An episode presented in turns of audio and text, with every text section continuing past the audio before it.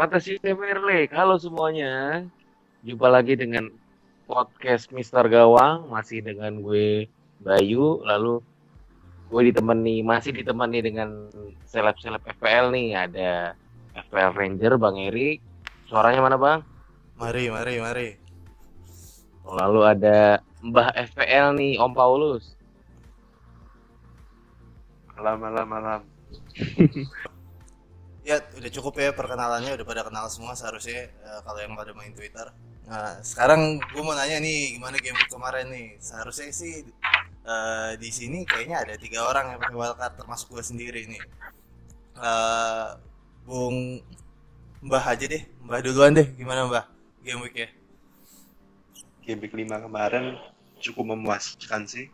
Cuman meskipun Aguero cuma dapat 2 assist, main nggak sampai 60 menit tetap. Ya kan, lumayan lah, apa kena hijau. Lumayan lah ya, lumayan lah. Kalau Bung Cisew gimana Bung Cisew? Kayaknya yang paling super ingat seharusnya ini nih ya, Bung Cisew nih. Jadi terima kasih kepada Kapten Hazard, terima kasih kepada Mendy yang nggak main, terima kasih kepada Wolves yang udah clean sheet. Untuk pertama kalinya dapat ranking 4 digit, luar biasa. Semoga bisa bertahan. Selamat. Gokil. Agak dukun sih ini sebenarnya. Om Bayu gimana Om Bayu? Game week 5 gue hancur banget. 48 poin minus 8. Bener-bener cuma Aguero sama Hazard yang dapat poin. Sisanya 2 sama 0. Termasuk Holebas nih. Wah doanya kan Cisew nih, Holebas sampai flop. Parah banget. Arnold sama Zaha juga revenge ke gue habis gue transfer up, dia malah poin. Terus AWB gue bench. Aduh ya, gue kecewa banget sih. Cuman ya udah lah, move on lah, namanya FPL ya. Atas game week 6. Asik. Gini kalau wildcard duluan begini nih, nggak bareng-bareng ya kan? Aduh. Ya udah ngajak aja. Jadi season 2 lu mau kapan? Yoi. Lanjut. Sekarang kita mau bahas nge-review nih game week 5 ya. Semua pertandingannya udah. Kemarin tadi subuh udah terakhir ya, Southampton sama Brighton. Ya. Yuk. Kita mulai dari pertandingan pertama ya, Spurs sama Liverpool 1-2. Spurs lagi-lagi kalah nih ya. Udah 2 kali kalah beruntun ya. Ya. Yang golin ada Lamela, ada Wijnaldum di Liverpool dan Firmino. Salah sama Mane nggak ngegolin, walaupun sebenarnya mereka bikin peluang lumayan banyak ya. Dan seharusnya Mane bisa jadi asis ya, walaupun bolanya mantul-mantul nggak jelas gitu. Harusnya. Gimana? Ada apa nih yang mau dibahas nih dari Spurs sama Liverpool? Selain Salah nggak ngapa-ngapain lagi ya? Buat ini paling yang masang back Liverpool ya, itu menit berapa sih gol Lamela itu? Injury time ya? Iya, injury time. Ya kalau buat gua sih yang transfer out Robertson, gua bahagia pas Lamela ngegolin ya. Bangsat.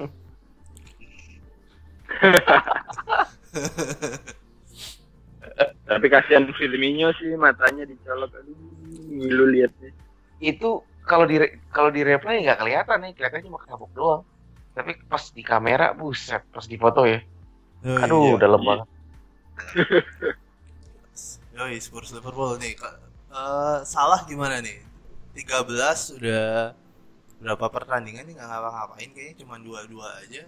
Masih mau ditahan sekali lagi besok lawan Soton ya. Buat yang masih punya, kalau emang mau bertahan aja karena potensinya masih bagus sih. Kemarin juga ngelihat Spurs, dia benar-benar nggak ngurangin kekuatannya loh, walaupun malam ini ketemu Inter di Liga Champions, dia tetap full team. Cuman emang Ali nggak bisa main kan, Ali Morris. Malah sempat masukin Son Heung-min sama Lamela kan. Yeah. Itu pemain penyerang semua tuh jadinya, Eriksen, Mora, segala macam. Tapi ya emang karena Liverpool, karena gue bilang di podcast sebelumnya, Liverpool pertahanannya udah paten banget. Jadi kebobolan satu pun masih dimaafkan lah gitu. Gue ngeliat kemarin juga Erikson jadi aset yang cukup oke kalau misalnya mau ngambil salah satu pemain Spurs walaupun harganya cukup mahal.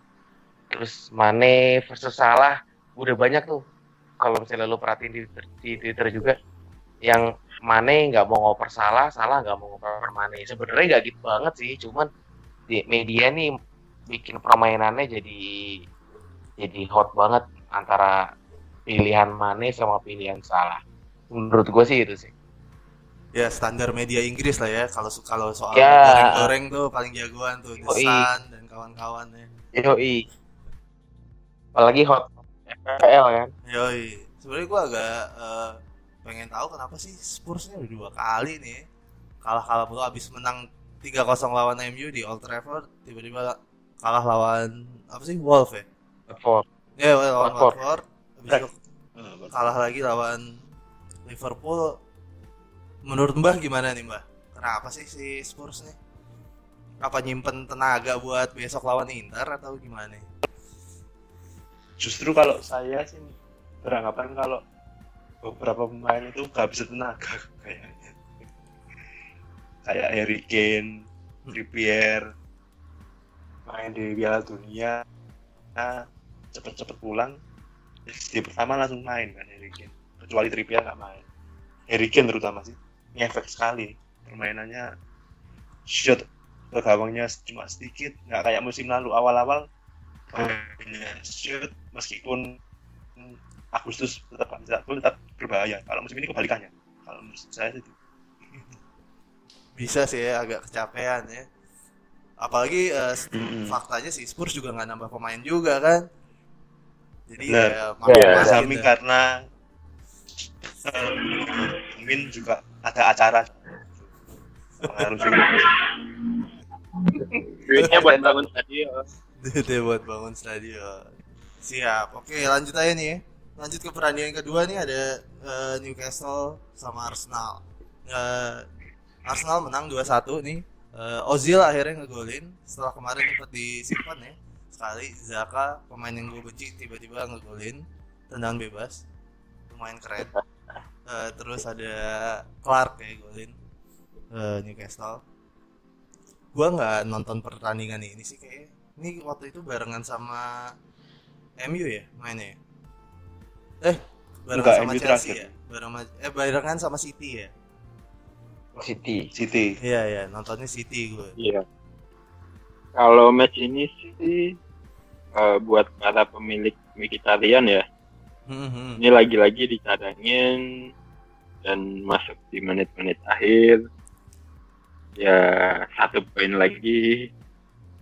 Apakah kesabaran kalian masih ada untuk Mkhitaryan? Apa kalian mau langsung buang? Langsung transfer out, langsung bye-bye ya. Langsung bye Mkhitaryan. Harga 7 cadangan terus. Tapi yang menarik si Emery udah mulai nih ya. Lacazette mulai dipasang terus nih jadi nomor 9. Aubameyang seperti dugaan kita yang kemarin-kemarin mulai minggir sayap kiri. Kemarin tuh hitungannya Arsenal cukup baik ya, dia menang di kandangnya Newcastle. Padahal sebelumnya Newcastle tuh bener-bener rapat banget pas lawan Chelsea kan di kandang. Iya. Dia juga nerapin pertahanan yang sama, tapi di sini golnya Saka dari ini kan, gua ngeliatin Bailey tuh dari tendangan bebas ya. Ya, dia tipikalnya Zaka lah, tendangan dia emang kencang. Iya. Jadi untuk para penyerang Arsenal sebenarnya walaupun mereka nggak nyekor selain si Aubameyang, potensinya masih sangat bagus sih buat beberapa game week ke depan. Pertandingan selanjutnya Everton home, Watford home, Fulham away, Leicester home. Enak sih sebenarnya. Oh bukan banyak komen kan? Iya. Si Arsenal ya. Terus lanjut ke pertandingan selanjutnya ada apa Bang? Berikutnya ada City Fulham 3-0. Ini kayak mau dibahas. Iya, mau dibahas tapi malas nih, kayak pertandingan iseng-iseng doang kayak buat City ya. Fulham kayak diajarin cara main bola, ngejar-ngejar bola aja nggak kena-kena. Yang golin ada Sane. Mitrovic. Ya, Mitrovic nggak kedengeran. Yang golin ada Sane, Silva, pemain kesayangannya Mbah di podcast kemarin ya. Ada Sterling, si pelari lucu. Aguero yang kita yang dikaptenin berapa persen kemarin kaptennya Aguero-nya? Paling banyak kayaknya. Kayak paling banyak ya. Ternyata dia cuma ngasih asis 1. Dua asis. Oh, satu lagi Fernandinho. Enggak. Ya. Oh iya, gimana nih Fernandinho-nya? 50 berapa ya? 53. Jadi diganti ya. Cuma 1 poin. Iya, jadi 1 poin plus 2 asis cuma 7. Sebenarnya tetap potensial ya. Dia 2 asis itu, dan dia juga soloran tuh sampai dia ngelepasin crossing buat golnya Sterling, gol kedua ya Sterling. Sebenarnya masih bagus, cuman ya karena ankle deh, dia cedera kalau nggak salah ankle. Tapi kata Mbah tadi dia udah mulai main lagi kan Mbah ya? Udah mulai latihan. Cuman nggak akan main di Liga Champions sih, tapi buat pertandingan selanjutnya versus Cardiff mah ya wani lah untuk Aguero lah. wani kapten. Kalau pikir-pikir dulu. Ini kayak gue udah berapa? Udah 2 game week berturut-turut nih ngaptenin Kun. Gue nggak tahu deh apa game week depan bakal kaptenin Aguero lagi apa enggak. Tapi kayaknya minggu depan tuh partainya lumayan ini deh, variatif ya. Iya. Mbah sempat nge-tweet ya? Iya, yang pilihan kapten itu banyak sekali. Oh. Pertandingannya apa aja sih Mbah? Yang seru-seru ya? Iya, yang seru-seru aja.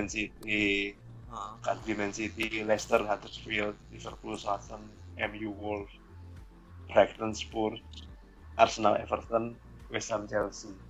Iya. Banyak nih pilihannya ya kan? Banyak. Cuman balik lagi mungkin ya. Pertarungannya tetap antara yang mau salah dengan no salah sih kalau menurut saya. Jadi mau salah melawan semua satu dunia lah ya. Mendy gimana? Belum ada kabar. Mendy latihan hari ini. Belum latihan. Oh, jadi dia tuh cedera apa? Bislah.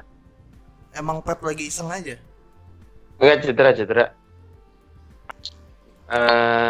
Pasti. Jadi sebenarnya gak cedera parah, tapi Mendy tuh kayak dinyatakan gak fit buat main daripada maksain main segala macam kan. Akhirnya ya udah deh Delp aja yang main gitu. Oke. Sebenarnya tipikal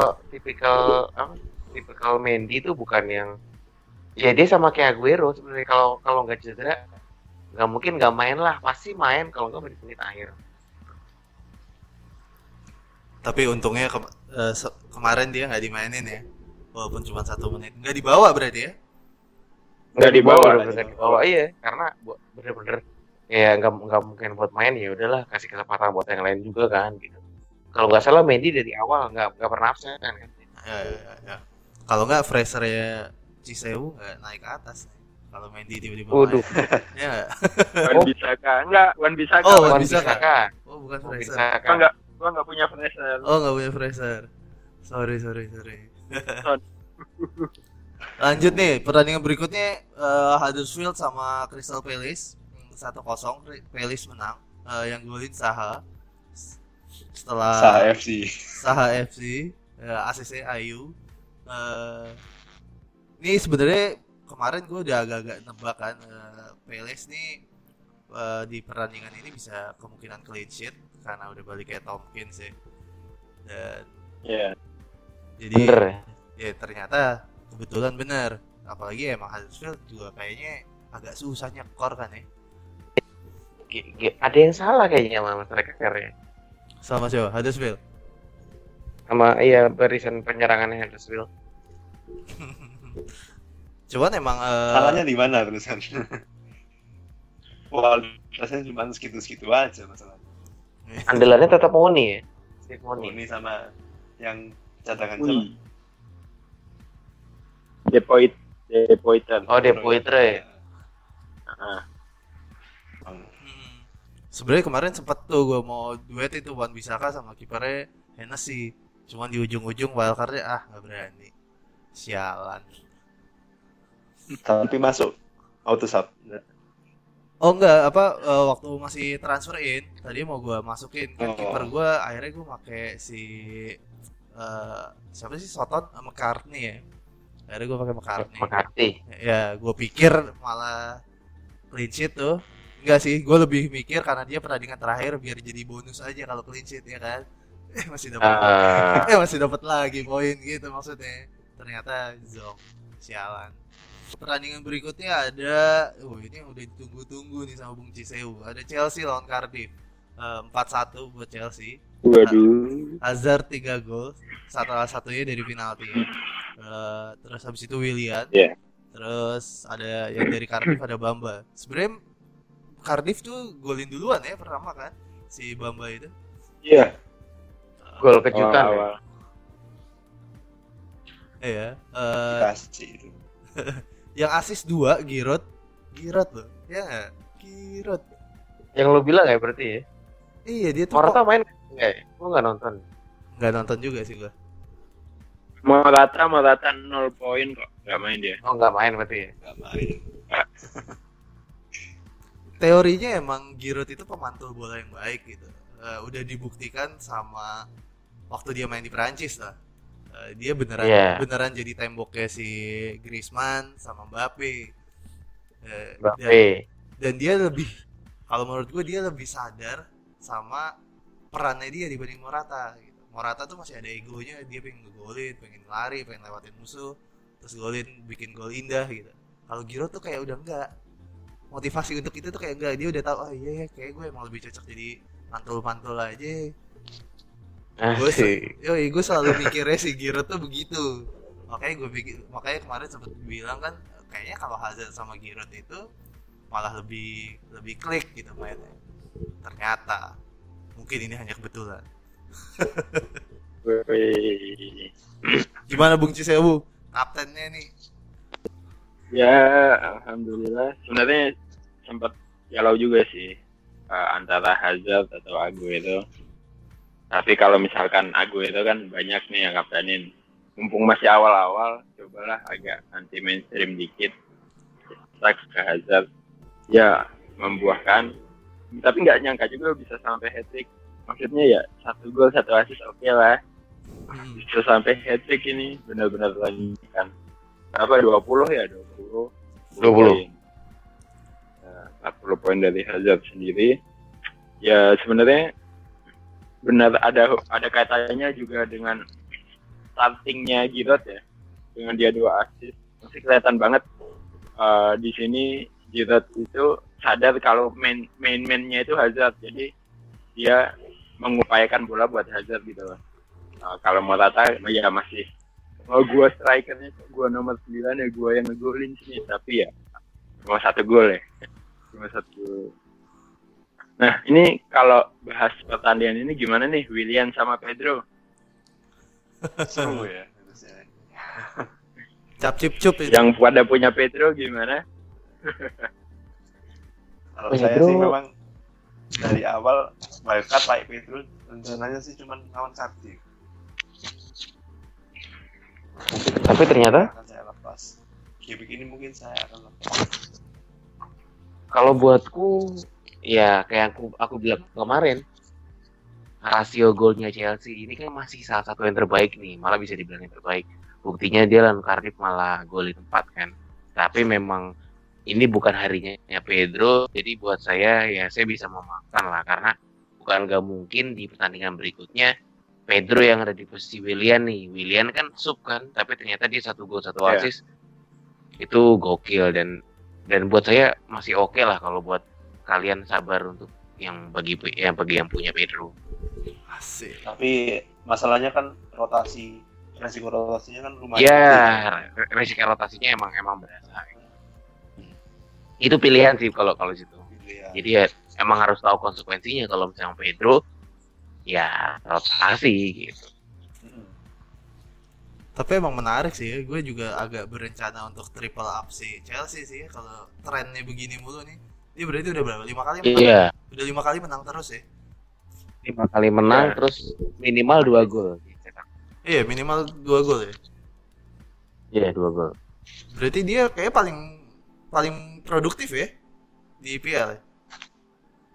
Yes, paling produktif. Terus gak main di Liga Champions. Iya, oh udah 14 gol dia bikin. Sama sebenarnya sama City. Udah main di Liga Eropa juga kan? Iya. Ya. Itu keuntungan sih sebenarnya nggak main di Liga Eropa. Keuntungan banget, bukan keuntungan doang gitu. Karena ya stamina mereka paling fresh. Mereka bisa yang udah dibilang juga Chelsea ini saatnya udah tancap gas nih, karena bulan September sampai September Oktober jadwalnya Liverpool parah. Gitu. Saingan mereka kan tinggal Liverpool doang nih untuk di punya klasemen. Nah kalau misalnya triple up Chelsea pikiran siapa nih Pak Erik? Dua sebenarnya emang pengen gambling di Pedro sih tetap. Hazard, Pedro sama si siapa? Alonso. Morata. Ya Allah Morata. Astagfirullah. Oh. Morata. Aduh, udahlah. Dia itu belum pernah bikin gol semusim lebih dari 15. Walaupun memang mainnya nggak full ya satu musim. Karena dia kayak banyak cedera, terus banyak kalah saing dan kawan-kawannya. Cuman buat striker nomor 9 harganya juga lumayan mahal. Ya, cemen lah.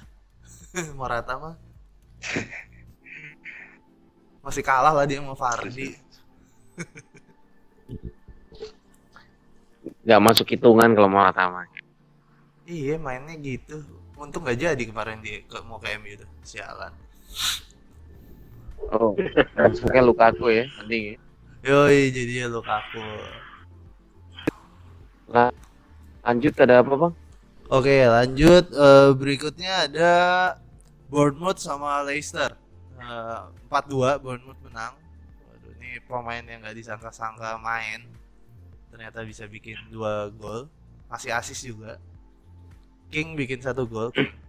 Bukan Wilson ya, King ya. sama back-nya Smith bikin 1 gol juga. Leicester yang golin Maddison penalti. Berarti dia emang pengambil penalti ya? Sekarang si Maddison itu ya? Vardy out bang, gitu kan? Vardy udah out. Iya. Oh ya. Sama satu lagi. Oh soalnya dia 2 golnya tuh di ujung-ujung ya? Iya. Udah menit Brighton 1 gol. Iya, udah menit 80 sekian gitu ya baru golin. Hampir ya 4-0 dulu soalnya. Oh iya. King assist, Wilson assist, Fraser assist. Bintangnya malam ini Fraser ya, walaupun dia masih tanda seru ya. Di seru. Iya, di apps-nya masih kuning, tanda seru, hati-hati. Kali-kali dia nggak main, tiba-tiba blar. Biasanya sih seharusnya banyak yang naruh dia di cadangan pertama atau kedua ya. Terus tiba-tiba si Mendy nggak main, dia naik, dapat durian runtuh kalian semua kan. Ngelihat Fraser jadi inget Shaqiri nggak sih ya, bogel-bogel gitu. Larinya juga lumayan gesit.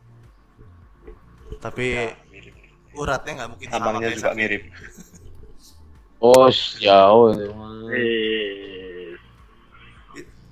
Kalau ngelihat betisnya Shaqiri itu kayak ngelihat varises yang terencana gitu. Itu varises apa kanal? Tebel banget, cuy. Yoi, kita break dulu nih. Nanti kita akan balik di pertandingan Watford lawan MU.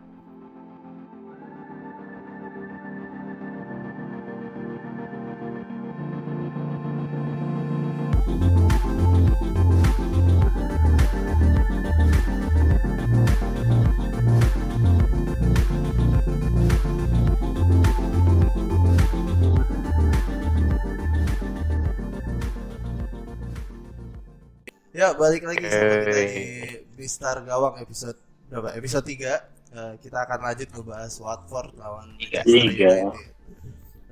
Watford lawan MU nih. 3 bro. Oke.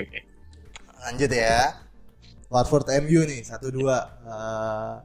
MU udah berarti udah dua kali nih menang ya beruntun.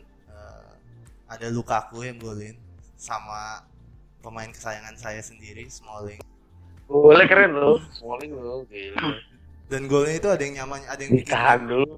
Yo ya, ada yang bikin meme nyamain sama golnya Zidane ke mana, Leverkusen ya? Itu ngehe sih. Ditahan dulu. Bukan buka gawang buset. Kiper mana yang kagak pesanan gol kayak gitu. Yoi, Watford yang golin Gray, Lord Fellaini lagi-lagi main dan ngasih assist. Kayak udah pakai memorinya ya. Dia naro Matic, Fellaini sama Pogba. Cuman sayangnya Matic di menit-menit akhir harus kartu merah, jadi ya kemungkinan buat yang punya Fred bisa dipertimbangkan.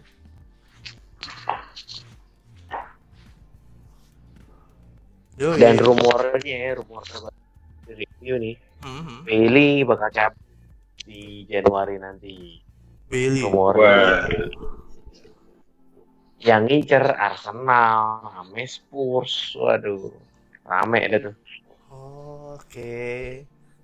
Sebenarnya si Bailey tuh oke sih, cuman emang dia keren. Cuman emang tingkat kecerobohannya aja sih. Berarti cocoknya dia ke Arsenal tuh, ya kan?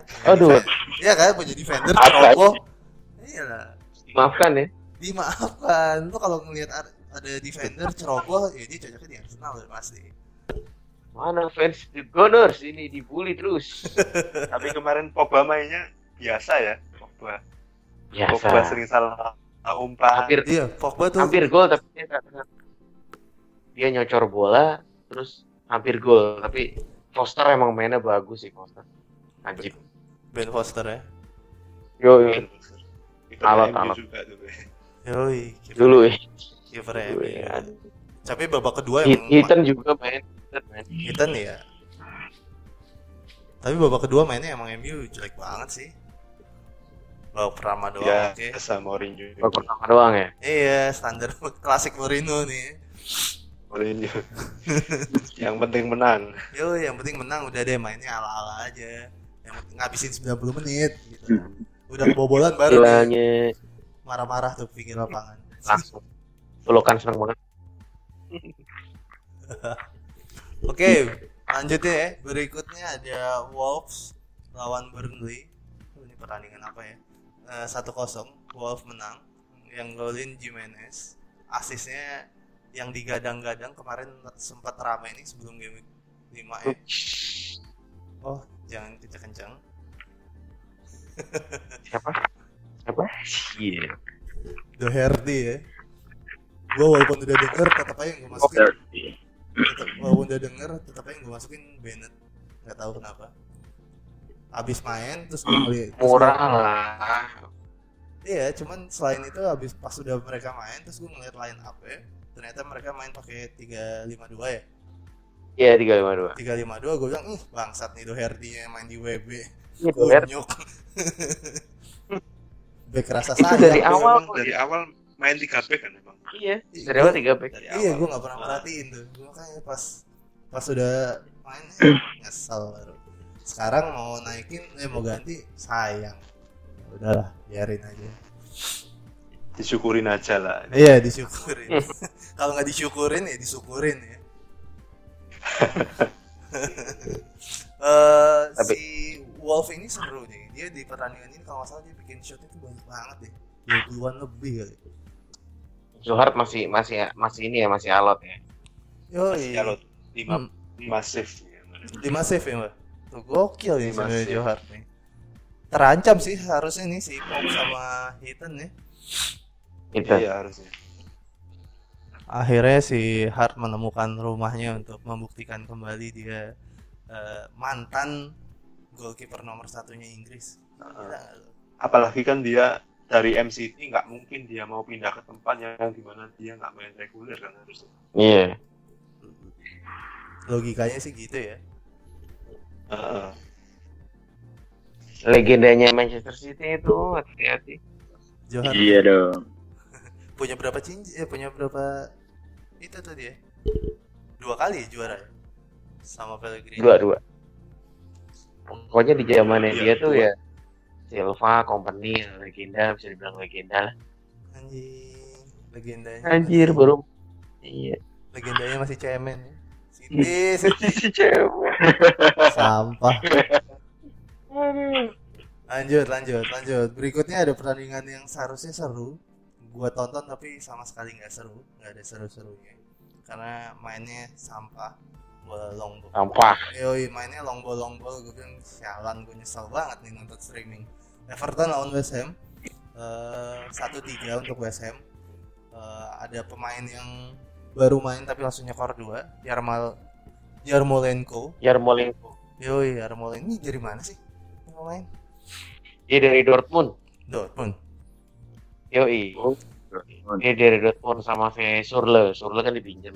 Iya. Ya ini gue nggak tahu nih dipinjam mau apa beli. Cuman emang ya West Ham butuh pemain kayak dia sih. Ngelihat si Antonio kagak moncer. Terus si Cicarito juga jauh dari harapan.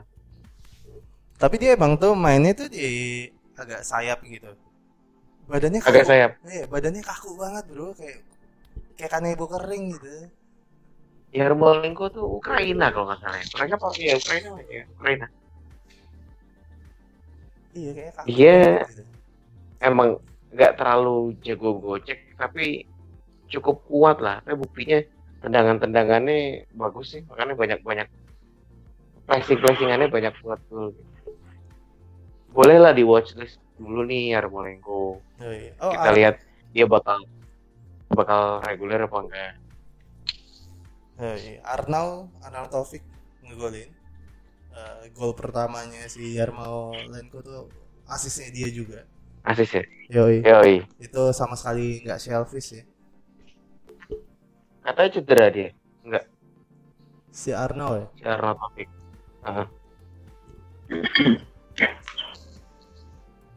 Cedera sih, kuning dia. Kuning ya? Kuning. Tunggu dulu lah buat yang mau beli, tahan dulu jangan buru-buru.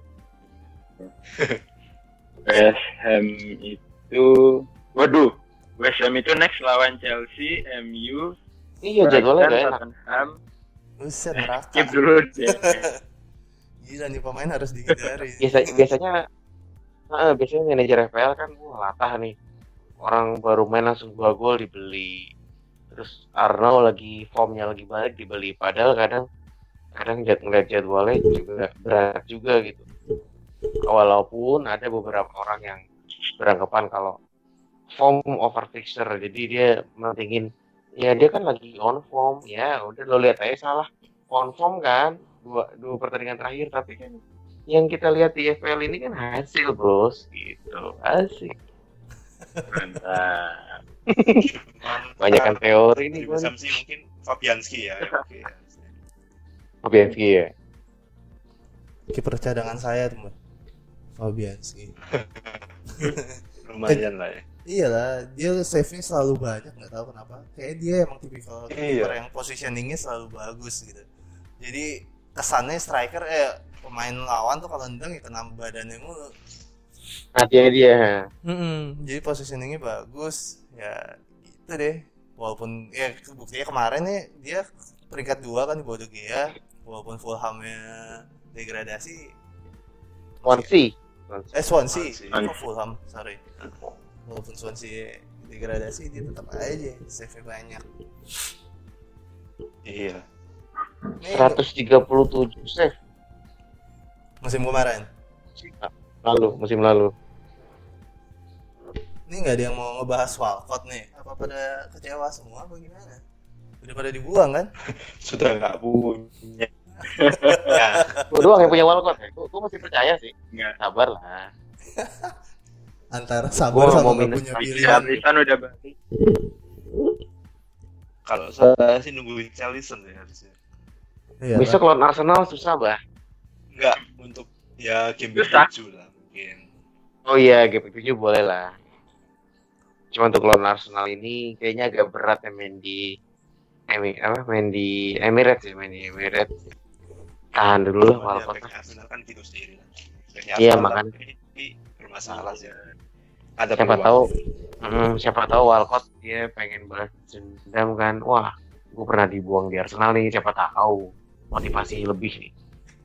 Terlalu romantis. Selebrasi kayak Ati Bayor. Lari. Feeling deh, main bola pakai lari. Itu seru sih Ati Bayor. Ya. Untung masih bisa hidup tuh dia. Kalau main di Indonesia nggak bisa pulang gitu. Wah, habis Bah. Keluarganya kena asap semua. Itu sporternya udah pada nyanyi nggak bisa pulang. Yoi, lanjut ya. Berikutnya ada Southampton sama Brighton. Ini pertandingan terakhir di game week 5. Hasilnya 2 sama. Yang golin ada Hotspur sama Ings buat Soton. Ings golin penalti. Terus penalti. Ada Davy sama Murray penalti juga. Nih kapten pembeda gua nih Murray. Murray di watchlist dulu lumayan ya, tapi karena harganya cukup nggak murah-murah banget, jadi gimana ya? Tapi jadwalnya cukup oke sih seharusnya. Emang karena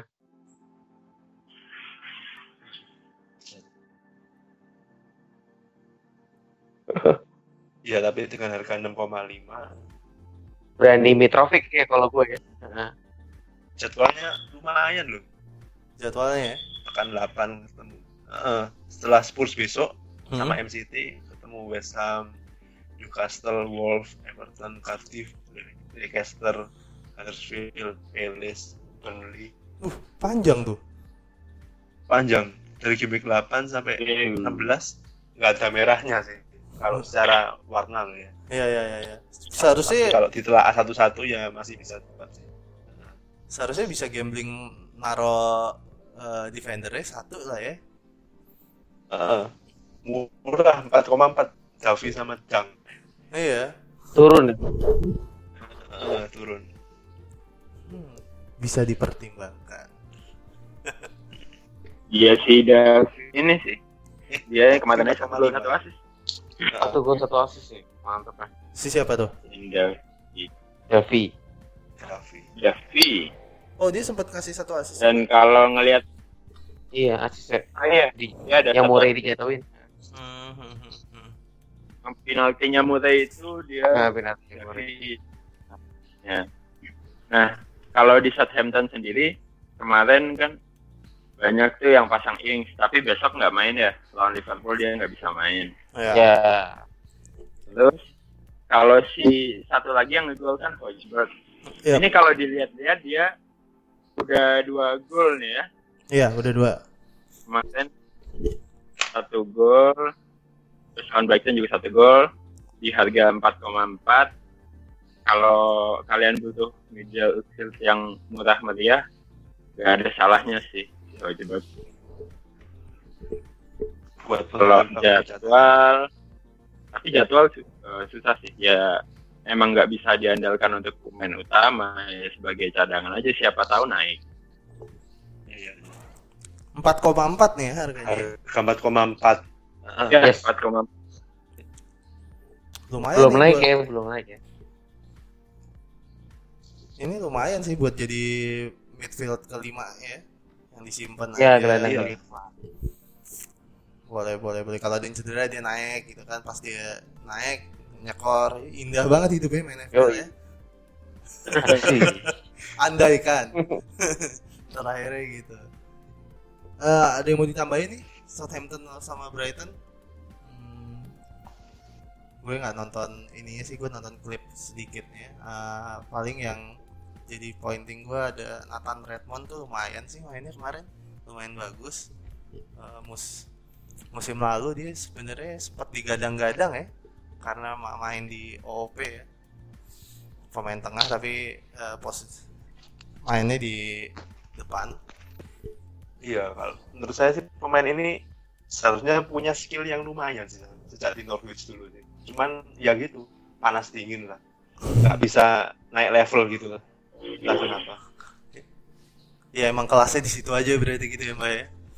Iya, enggak bisa naik kelas.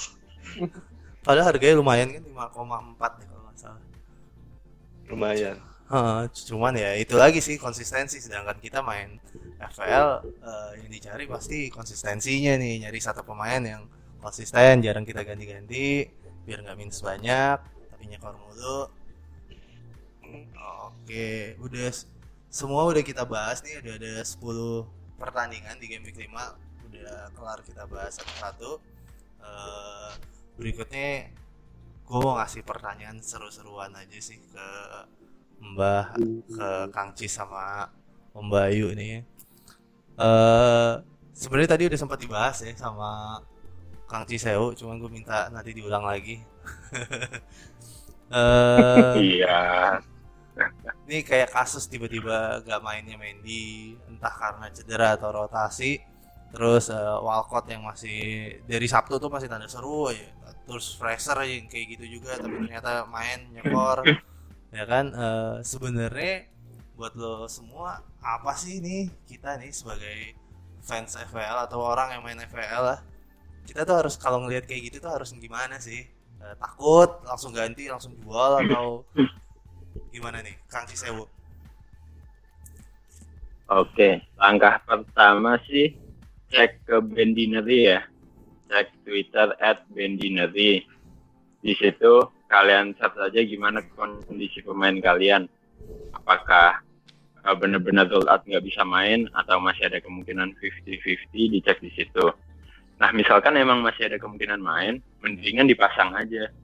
Kenapa? Karena biasanya pemain cedera itu antara main dari awal atau nggak main sama sekali. Daripada kita lihat contohnya Zaha, Fraser yang dia 75% nggak bisa main, tapi ternyata malah ada yang ngegolin, bahkan ada yang brace plus assist dan terbuang sia-sia di bench.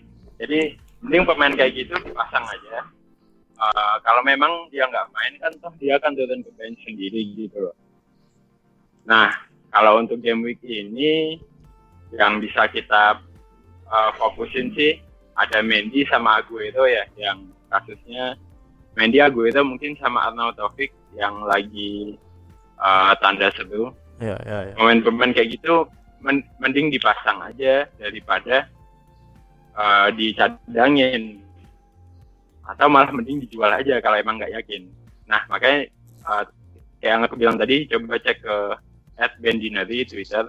Di situ biasanya ada update benar-benar apakah pemain itu akan nggak dibawa atau kemungkinan bisa main. Soalnya pengalaman gue musim lalu ada ceritanya di waktu itu pemain Middlesbrough Gaston Ramirez kan gue pasang, itu tanda seru. Yeah. Nah itu ya udah, gue tanya aja ke dia, gue mention what do you think about Ramirez, dan dia bilangnya kayaknya bisa main deh. Padahal itu dia tanda seru, ya udah gue pasang aja dan dia ngegolin. Nah kayak gitu.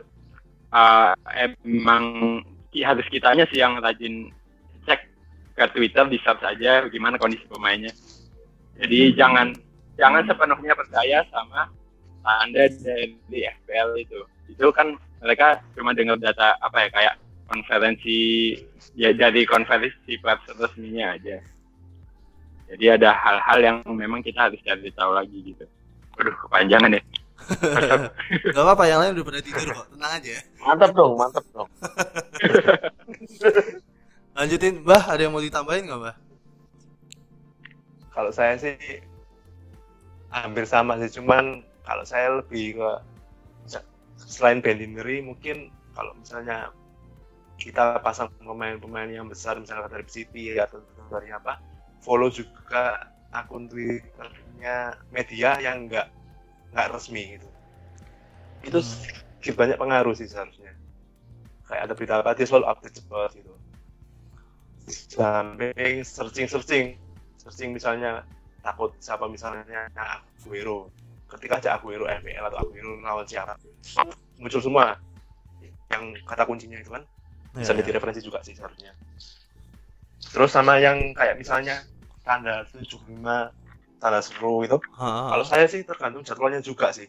Kalau misalnya kemarin Fraser, jika saya punya Fraser waktu kemarin lawannya Leicester mungkin saya pasang. Tapi kalau misalnya Fraser lawan misalnya City, kalau misalnya meragukan tampil ya pasti saya jual lah atau saya bench. Tergantung lawannya juga kalau saya sih. Om Bayu, mau ditambahin? Menurut lo gimana tuh kalau keadaannya kayak gitu?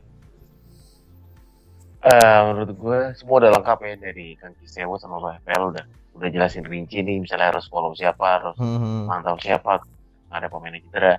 Tapi kalau buat gue, lo harus yakin dulu nih pemain yang lo punya yang lagi tanda seru atau lagi kuning atau lagi merah itu sekiranya main apa enggak.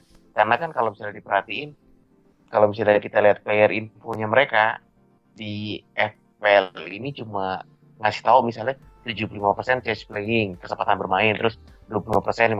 Nah, kalau misalnya emang lo ngerasa ya udah mainin aja ya udah, pakai aja. Terus entah dia bakal main sedikit ataupun nggak main, yang penting lo udah siapin cadangan pertama lo untuk gantiin mereka. Dan inget, kalau misalnya lo main dengan 3 back, cadangan pertama lo itu gelandang, yang di cadangan kedua lo yang akan naik. Jadi bukan lo malah jadi cuma jadi main 2 back doang kalau misalnya back ketiga lo nggak main gitu, misalnya kayak gitu.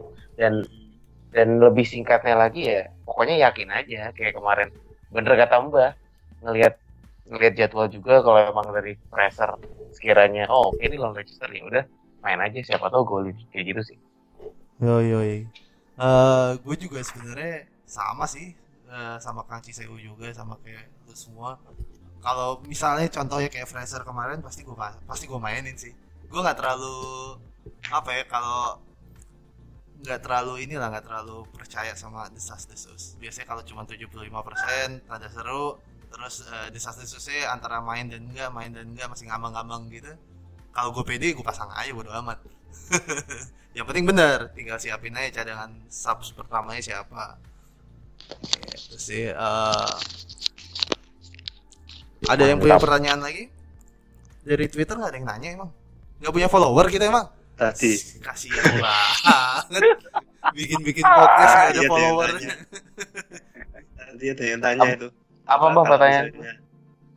Kalau misalnya Aguero nggak main, dia bikin 6 penggantinya siapa? Kalau gue Vardy ya. Iya, feeling Vardy ya kali ini. Vardy. Kalau Aguero nggak main pengganti sama banyak lah penggantinya ya, Lukaku juga lagi on form lagi. Oh iya. Yeah. Ya kan. Jadi terus Vardy okay. Walaupun feeling gue tetap Aguero main sih. Iyalah, bisa latihan gue. Iya. Dia tuh kayak udah pasti main lah. Coba gue lihat nih Twitter ya. Ada lagi yang nanya. Ada ini yang nanya. Salah bakal turun harga ya. Kemungkinan dia turun harganya sih tinggi ya, karena kepemilikannya tinggi. Yoi. Korelasinya biasanya gitu kan. Kalau pemain kepemilikannya tinggi ya, naik turunnya harganya tuh pemain pasti lebih cepat lah dibandingin yang lebih dikit kepemilikannya. Ada yang nanya bikin akun UCL Fantasi nggak nih? Saya sih gue sempat nge-tweet tuh, pokoknya jangan sampai fantasi UCL lo mengganggu FPL lo. Asik. Gue sih semacam fatwa. Wop. Gue sih nggak main. Pusing gue. Gue juga nggak main. Gue juga nggak fokus. Kalau ada yang main, Mbak. Saya bikin akunnya, saya bikin tim, cuman nggak main, nggak lanjutin. Saya hapus aplikasi. Nanti malam tuh siapa yang mainnya? Barcelona, PSV. Oh, Barca PSV. Sama Liverpool, PSG. Wah, itu seru tuh ya. Liverpool lawan PSG. Nah, PSG. Waduh. Nah, kabarnya Firmino udah dibawa sih harusnya. Enggak ikut. Tapi udah ikut ke Anfield, berarti kan David seharusnya. Oh, aso ya. Sebenarnya kan dia bukan cedera kaki kan, cedera mata kan. Suruh pakai apa? Ini tutupan matanya si ini aja. Jaga sembung. Enggak kelihatan, Pak. Coba tutup mata kanan, yang kiri lebih besar. Atau harusnya itu. Atau mungkin dia pakai kacamata renang kayak si Edgar Davids zaman dulu kali. Oh iya, bisa. Oke, pertanyaan berikutnya, apa yang harus dilakukan oleh pemilik Pedro, Miki, dan gelandang Everton di game week 6? Keep atau kick? Waduh. Bung Cisew mungkin? Kalau saya sih kick saja. Kick saja. Cisew dulu. Iya. Jadi ya di-kick aja lah. Kalau saya sih di-kick aja. Untuk opsi penggantinya ada dua nama nih, ada Richarlison sama Maddison. Tinggal kalian lagi lebih suka yang mana. Mereka berdua sih lebih berpotensi daripada pemain Everton lainnya atau siapa, Pedro, Mkhitaryan yang ada kena rotasi lah. Kalau si Richarlison sama Maddison harusnya pasti inti deh, aman dari rotasi. Yang lain mungkin dikip apa dikip nih? Ayo Mbah, dikip apa dikip? Kalau saya sih Pedro. Ya, si Pedro, Miki, satu gelandang Everton. Kalau secara pribadi sih saya memang waktu Wild kemarin kan sempat di Mister Kawasiminya bilang saya ambil Pedro, mungkin pekan depan udah saya keluarkan lagi. Soalnya memang main ini kan resiko rotasinya tinggi. Nah, saya sambil memantau penggantinya siapa, mungkin ya kembali ke rencana awal, akan saya tendang juga sih pemain ini. Daripada deg-degan ya, dia main apa enggak? Iya, harga segitu pilihannya juga beberapa pemain dengan jadwal yang lumayan nggak kalah oke, juga ada Maddison tentunya. Iya. Atau Surely juga menarik tuh. Fixture-nya kayaknya udah lumayan ya, setelah lawan City kayaknya lumayan deh. Okay. Jadi lumayan lah. Nih, ada lagi yang nanya. Coba bahas peluang Wolves bertahan di BPL dong. Oh, kemungkinan masih berkasti untuk musim ini ya. Calon degradasi udah kelihatan nih, kayak Bailey, Huddersfield. Walaupun masih 5 game week, tapi permainan mereka kayak nggak berkembang aja. Tinggal nyari satu lagi nih calon yang pas. Asik. Burnley setelah musim lalu tampil mengejutkan ya, bisa lolos Europa League. Iya. Sayang banget ngeliatnya ya. Cuman masih awal kan ya. Iya. Masih bisa lah. Iya, jalan masih panjang. Yoi, setengah musim aja belum. Ya kan? Kalau Wolves itu ngelihat kiper timnas. Asik. Solid juga. Ini yang punya Wolf nih. Terus ada Triple Wolf. Terus juga di tengah ada Moutinho. Ya harusnya aman sih. Ya walaupun mungkin nggak bisa mengulang kesuksesan Burnley musim lalu ya, belum tentu. Kalau di belas-belasan sih aman. Ya kayak kita ngelihat masih ada West Ham, masih ada Huddersfield yang calon-calon yang lebih kuat untuk degradasi. Jadi musim ini kalau tidak terjadi sesuatu sih harusnya aman. Iya, dari segi pemain juga apa ya, kedekatannya juga itu ya lumayan dekat ya, asalnya dari Portugal yang banyak. Iya. Timnas Portugal dibawa. Portugal B ini. Klub cuman buat jadi mainan agen doang ya. Udah. Bung Bayu mau nutup lagi, kan tadi udah ngebuka sekalian. Iya, cukup. Yaudah, ini akhir perjumpaan kita, asik, di podcast episode 3. Doain juga, di like, ditonton, didengerin, disebar luaskan podcast kita biar kita ya semakin semangat nih. untuk bikin podcast yang keempat, kelima dan seterusnya. Jadi kemarin thank you juga buat semua yang udah nonton, udah dengerin. Thank you banget nih. Ada jutaan orang, kalau nggak salah ada 2.500.000 orang yang dengerin tuh. Kalau gue ngecek di SoundCloud banyak sekali. Banyak banget emang. Manusia semua itu. Kayaknya bot. Jangan lupa di SoundCloud-nya kalian bisa follow biar kalau misalkan kita udah posting dapat notif, jadi bisa langsung didengerin. Yoi, ya. Di follow aja SoundCloud-nya.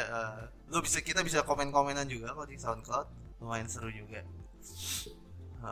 Terus udah lah ya, udah sejam lebih nih, udah jam berapa? Hampir jam 12 kayak biasa ya.